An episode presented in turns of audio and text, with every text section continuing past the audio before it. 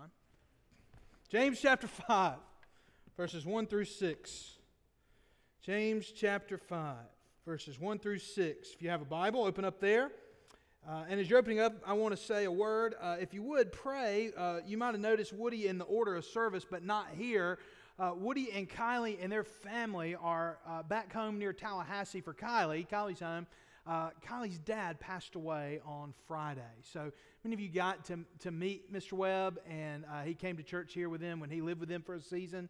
But he did go to be with the Lord this weekend. So Woody's there. He'll be preaching the funeral tomorrow, and they'll be ministering there to Kylie's mom and her brother and his family as well while they're there. So pray for the Turners if you would. Pray for Kylie. Many of you know what it means to lose a parent and to lose your dad, and it's not an easy thing. And Kylie and Woody are such an integral part of our church family. So if you think of it, reach out to them, tell them you're praying for them as well. James chapter 5, verses 1 through 6. If you have your Bibles open there, do me a favor and go ahead and stand with me out of reverence for the reading of the words of our God.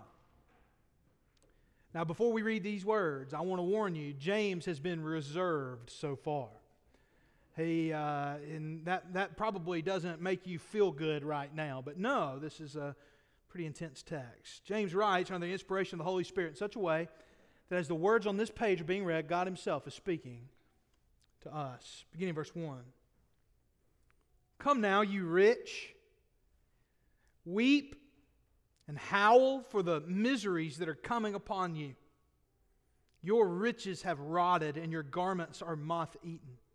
And your gold and silver have corroded, and their corrosion will be evidence against you, and will eat your flesh like fire. You have laid up treasure in the last days. Behold, the wages of the laborers who mowed your fields, which you kept back by fraud, are crying out against you, and the cries of the harvesters have reached the ears of the Lord of hosts. You have lived on the earth in luxury and in self indulgence. You have fattened your hearts in a day of slaughter.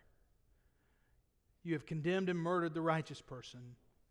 He does not resist you. Let's pray. Oh Lord our God, I, I pray that you will open our hearts and minds, God, simply to receive your word and be changed by it today. It's in Jesus' name we pray.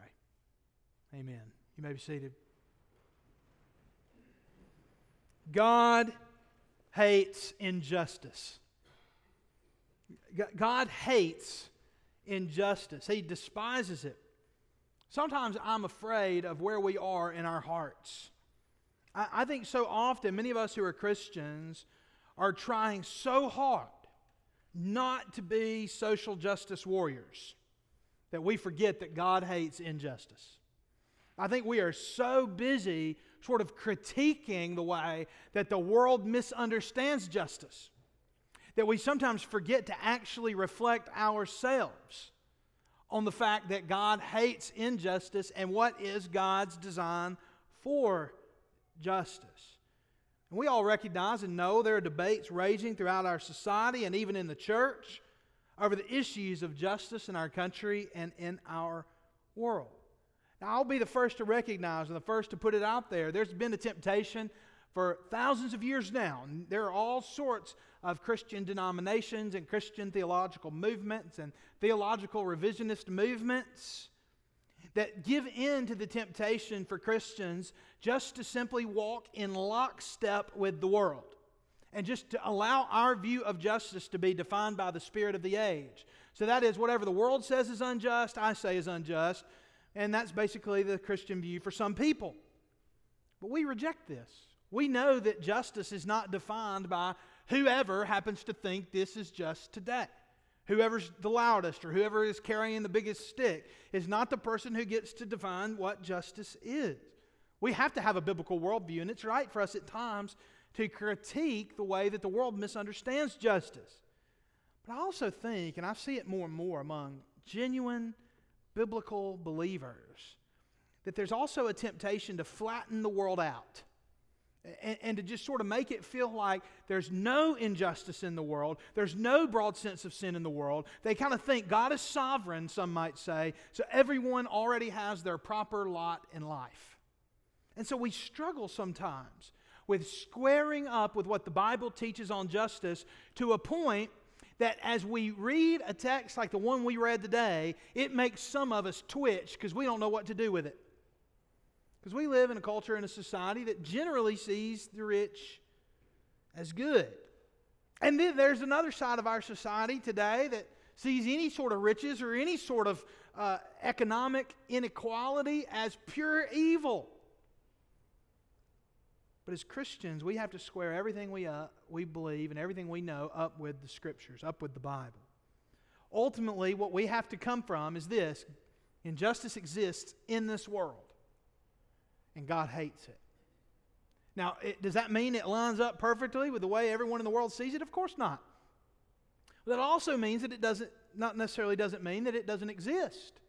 And so often, I feel like for us, Baptist Christians, the kind of Baptist Christians we happen to be, I think we tend, right, as, as in our theological tradition, if anything, we tend more than anything to just kind of want to pretend like, oh, everyone experiences the world as I experience it.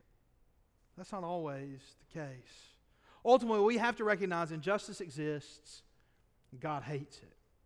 And in this passage in particular, God demonstrates his disdain for the sort of injustice that makes us most uncomfortable economic injustice.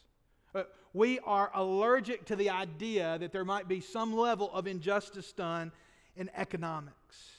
And furthermore, I think what this passage teaches us is that riches, riches, the, the, just the amount of money we have in our pocket or in our bank account, this passage is teaching us that it can dull our senses to the reality of who God is and it can dull our senses to recognizing and disdaining injustice in the way that God sees it. It's easy for us to be dulled and lulled into a sense of thinking everything's fine and everyone experiences everything just like I experience it. So, this morning, I want to give you three points that are going to help you evaluate wealth in light of God's disdain for injustice. I want to help you evaluate your wealth and wealth in general in light of the sort of, I mean, I hope you're noticing. I mean, this whole time, every week, you know, I have somebody come up to me and say, Goodness gracious, preacher, when are you going to let up on us? It's usually Larry Furman. Where is he? Eh, let's see if I can. There he is. You see how far away he's trying to get up there. He says, Goodness gracious. Actually, what Larry says is Marguerite can't take a beating like that every week, Brother Matt. Is normally what he says. We know what he means, Marguerite. Don't worry. But do you see the way he even even for James, his tone has shifted? Do y'all see it? I mean, usually it's been like, brothers, don't you see? He's trying to reason with people. Man, he just t- takes the gloves off today, right? Come, you rich, and weep and howl. When's the last time anybody got told to weep or howl in a First Baptist church? Now, James is telling us, weep and howl for the miseries that are coming. He's trying to get through to us. And the reason is because James recognizes, and the Holy Spirit recognizes, God Himself recognizes the way that wealth and riches can bend our hearts away from God's view of justice. That's not to say they're all evil, it's not what the Bible teaches. That some people will misrepresent the Bible, say the Bible teaches socialism, or the Bible teaches this, or the Bible teaches that, and I don't think that's the case at all. But I do think we can look at this and evaluate wealth and evaluate how it makes us think about God and our neighbor. I think if we really look at these passages, and I'll, I'll say one last thing by way of introduction. I, I pray every week. If you want to know the best way you can pray for your pastor, some of you are watching and you're not members of the church, or you're visiting today, or you watch later, or whatever else. If, if I would encourage you to pray for your pastor in one way, I would encourage you to pray for him like this pray that he'll fear God more than he fears you. Pray, pray your pastor will fear God more than he fears you. Pray for fearless preaching. But I think if we will fearlessly look at a text like this, we can have our hearts moved nearer to the heart of God. Just everything's on the table, Lord. Nothing in my hands I bring, simply to thy cross I cling. What does your word teach us? I think these three points are going to help us evaluate wealth in light of the fact that God hates injustice. So, three points this morning. Here's the first Remember, there is a judgment day. Remember, there is a judgment day. Come now, you rich, weep and howl for the miseries that are coming upon you. Your riches have rotted, and your garments are moth eaten. Your gold and your silver have corroded. Gold and silver don't rust, do they? And yet, what is he saying? They're, that even your riches have corroded, they've rusted. And their corrosion will be evidence against you and will eat your flesh like fire. You have laid up treasure when? In the last days. Now, many of you hear this passage and you think, whew, thank goodness. I get a week off. You know why? Because I'm not rich. Feels good, doesn't it? A friend shared a survey recently done by the Washington Post that evaluated how Americans view their own wealth versus the wealth of the rest of the world. Those participating in the survey averaged guessing that about $20,000 a year is what the average person in the world brings home in terms of income every year. And so they, you know, most Americans think, let's go pretty low here. I'm sure it's I'm sure the average is something like $20,000 a year. When the survey was done a few years ago, the, the real answer then was $2,100 a year. $2,100 a year is the median income. I think as of today, it's up to about $2,800 a year. So everybody got a raise. 2,100 to $2,800 a year is the average individual income or the mean per capita income in the world today. On top of that, the mean household income in the world is like $9,800. So, not even in the ballpark of what we would consider to be even poverty here in the United States, the poverty line here in the United States. Furthermore, the same survey told Americans to guess what percentile they were in in income, and the average guess was about 67%, the 67th percentile, that they thought they were only richer than about 67% of the world. But the reality is that the vast majority of Americans are in the 90th percentile or higher in terms of wealth in the world. I don't say this to make you feel bad, and I don't make say this either for those of you who may be struggling financially or who may be in poverty. I understand there's all kinds of ways to look at statistics and to understand these things, but let me just put it like this. More than likely, if you're in this room right now, or if you're living in the United States of America, compared to the world that James lived in, you are overwhelmingly, extraordinarily wealthy. Overwhelmingly wealthy. Just, I want you to pause for a moment and open your eyes and look at where you go to church. Just look at the grandeur that we're surrounded with every week. Beautiful, gorgeous things. Do you think someone like James could have envisioned a Christian church that would look like this? And I don't think it's a sin to have a beautiful building, obviously. Meeting it every week. But I want you to stop for a moment and really get a sense of how tremendously blessed we are of just the amazing ability we have to get out and ride down roads that are paved. We get one pothole and everybody gripes. There are people in the world who don't even have running water. Now, think about it for just a moment. That means that a biblical warning to the rich would apply to almost everyone who's hearing this message right now. We are rich compared to the to human societies throughout the course of history. We are overwhelmingly mind bogglingly wealthy as a society. And so there's a temptation for all of us in this world and in this culture and in this day and age to be blinded to the realities of injustice around us. It's easy for us to be blinded to the fact that we can be lulled and that we can be lured into a sort of view of the world that sees good today as good forever. That's what the devil wants you to think. What does that mean? Think, look at these things James is listing. Come now, you rich, weep and howl for the miseries that are coming upon you. And the rich say, Oh, miseries? Whatever do you mean? Well, he goes on to tell it. He starts to list out the sorts of things that the rich in his age would have enjoyed. Your riches have rotted, your garments are moth eaten. It's one of the ways we display our wealth in so many ways, is in the way we dress. And we believe once we have riches that they're ours forever. And yet they've rotted. They're moth eaten. Well, okay, fine, James. Clothes rot and moths get them. That's fine. And of course, I've got different things. That, but, but let me just check the bank account. I'm sure the gold and silver's doing fine. They've corroded and he goes a step further. What does he say? They've corroded, and their corrosion will be evidence against you and will eat your flesh like fire. That is, that these rich who James is addressing, he's showing the way that all the things that are good in this life will eventually be evidence against them and fuel for their judgment. That's what the scripture teaches. Weep and howl, he says, for the miseries that are coming. He says, You've laid up treasure in the last days. I think we make a mistake. I think we make a mistake. I, I think we assume at all times, at any given moment, that riches are always a good thing. And you've heard stories and seen examples of somebody winning the lottery, right? And you see the 20/20 special or something, they talk about the way it ruined their life when they won the lottery. And what do you say immediately? What do we all say? Wish my life could get ruined like that. Don't we? Man, if I'm going to be miserable, that's how I want to be miserable.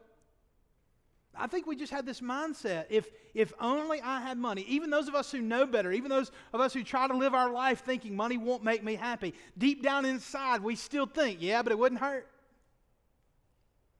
But you see what the scripture's teaching? And you see what we so often miss? With great wealth, with great riches, also come temptations. There are temptations that come with earthly blessings. We often think there's no way it could be bad, but I don't think we spend enough time considering the temptations that come with riches and the way that it can lead us away from the Lord. Now, I'm not saying everyone has to take a vow of poverty. I don't think that's what the scripture teaches. But I will say that if I were you, what I would do is I would constantly be on guard against what riches can do to your heart. James gives us a principle. What does he say to them? You've laid up treasure in the last days. Every Christian who's lived since the resurrection has been living in what the Bible calls the last days. The final age has come upon us.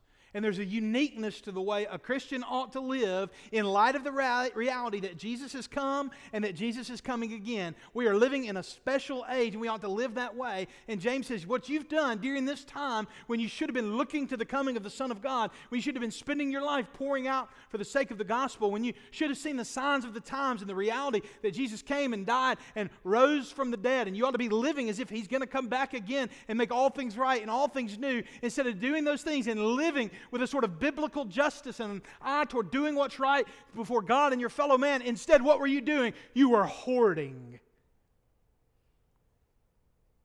piling up treasures. Not wisely saving, but laying up treasure. James is revealing the heart of those who have hoarded and defrauded. They have totally missed the world in which they live. They have totally abandoned the reality of the place that God put them and the time that God put them. And instead of doing what they ought to be doing in the time they're doing it, instead they're hoarding. They've not lived according to reality. And they've not lived knowing that one day they'll face God. Now, can't riches do that to you? Uh, have you ever just had that moment? And some of us, listen, the human heart doesn't need a million dollars to start being wicked. Some of you think you're God when you walk into McDonald's and you look at that dollar menu and you've got a five in your pocket.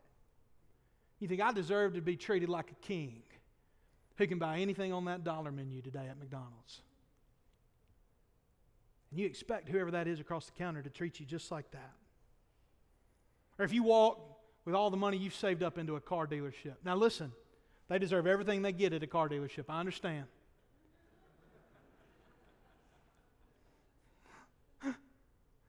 Some of you walk in with all the money and you expect a certain thing. You, we start to think we're God when we have a certain amount of money. And some of us live our whole lives that way because we say, we've laid up all this treasure. But the Bible says that's not always a net good thing. Second of all, Second of all, remember first that you, there is a judgment day. You will face God one day. Second of all, remember the oppressed. Remember the oppressed. I think one reason we forget the oppressed is because we've forgotten the Old Testament. We miss the way that God's people have been oppressed for centuries. So much of the ethics of Israel were rooted in the fact that they once were slaves and they once were mistreated. I think we've missed a lot of that. M- many of us, rightfully, I think, are troubled by a lot of what we see on the news right now. Everybody, it seems to some of us, is arguing that they're oppressed. And I agree that we've seen some lunacy out there in terms of everyone seems to be oppressed anymore. And listen, I get how a victim mentality is such a huge hindrance for people believing the gospel. Because really, what the gospel teaches us is ultimately there was one supreme victim in human history, and that was the Lord Jesus Christ. And so, if, if you're not Him, then you ought to just be thankful that God gave you another day to believe and repent.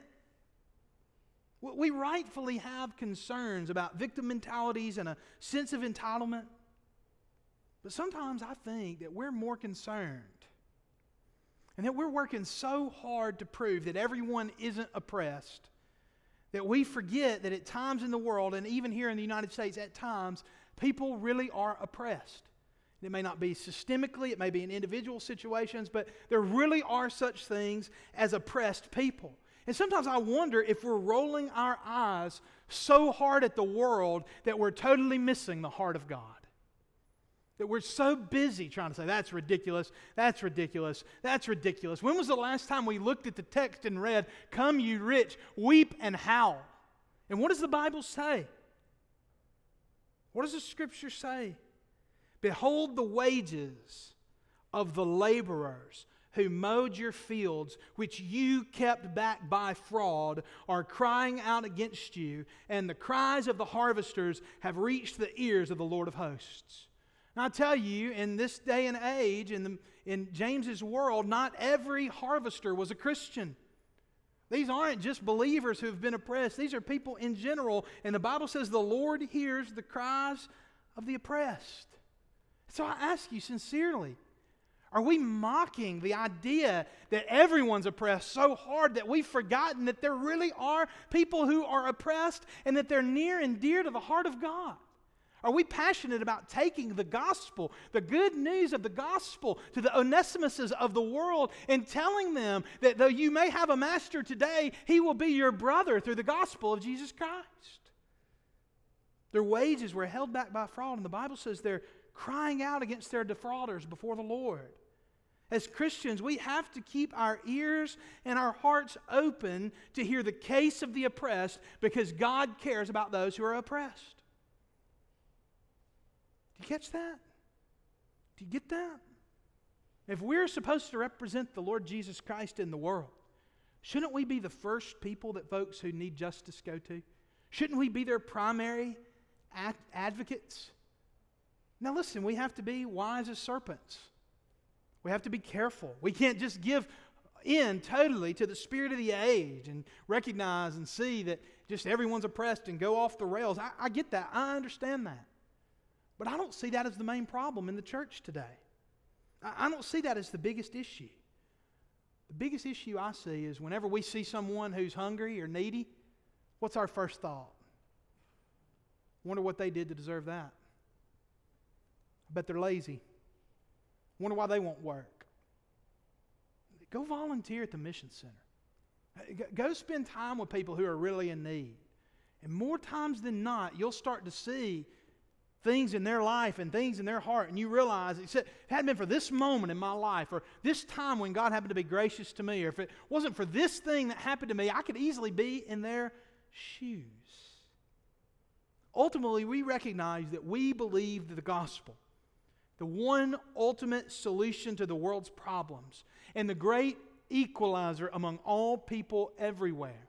And some of us may be too big for our britches, and God needs to cut us down to size so that we can make it into the kingdom. But some of us may be so mocking and ridiculing to those who think they're oppressed that we've missed those who desperately need the gospel because they feel outcast by society. And they think if the powers that be in this age couldn't love me, I'm sure God can't. And how wonderful would it be if a humble and loving Christian came to them and said, You know, those people that think they have all the power in this world, they're small. Potatoes, let me introduce you to the one who has all the power in this world. And let me tell you about how he became even more lowly than you are. And let me tell you about how he was oppressed. And you think that your oppression is a problem, but he was totally oppressed by everyone. And he emerged on the other side totally victorious. And today you can repent of your sins and be totally and completely welcomed by a God who loves you more than you could ever imagine. This world is not your home. And you may be mistreated and poorly treated in this world, but let me tell you about the gospel of Jesus Christ. God loves you, Jesus loves you. Or you could just say, get a job. It's our choice. But we have to recognize the gospel has implications for how our heart functions toward those who are being hurt or mistreated. And if we are going to honor Jesus and if we are going to honor his gospel, I hope and pray that we can just pump the brakes a little bit on mocking those around us and instead see if we can be gracious and loving to people who are struggling in the world around us. Remember the oppressed. And finally, my hope and my prayer is that we'll evaluate our wealth before God. Evaluate our wealth before God. We, we, we so often want to start by fixing the world, right? Man, I'll tell you, you know, we all do this, don't we? You know what's wrong with the world today?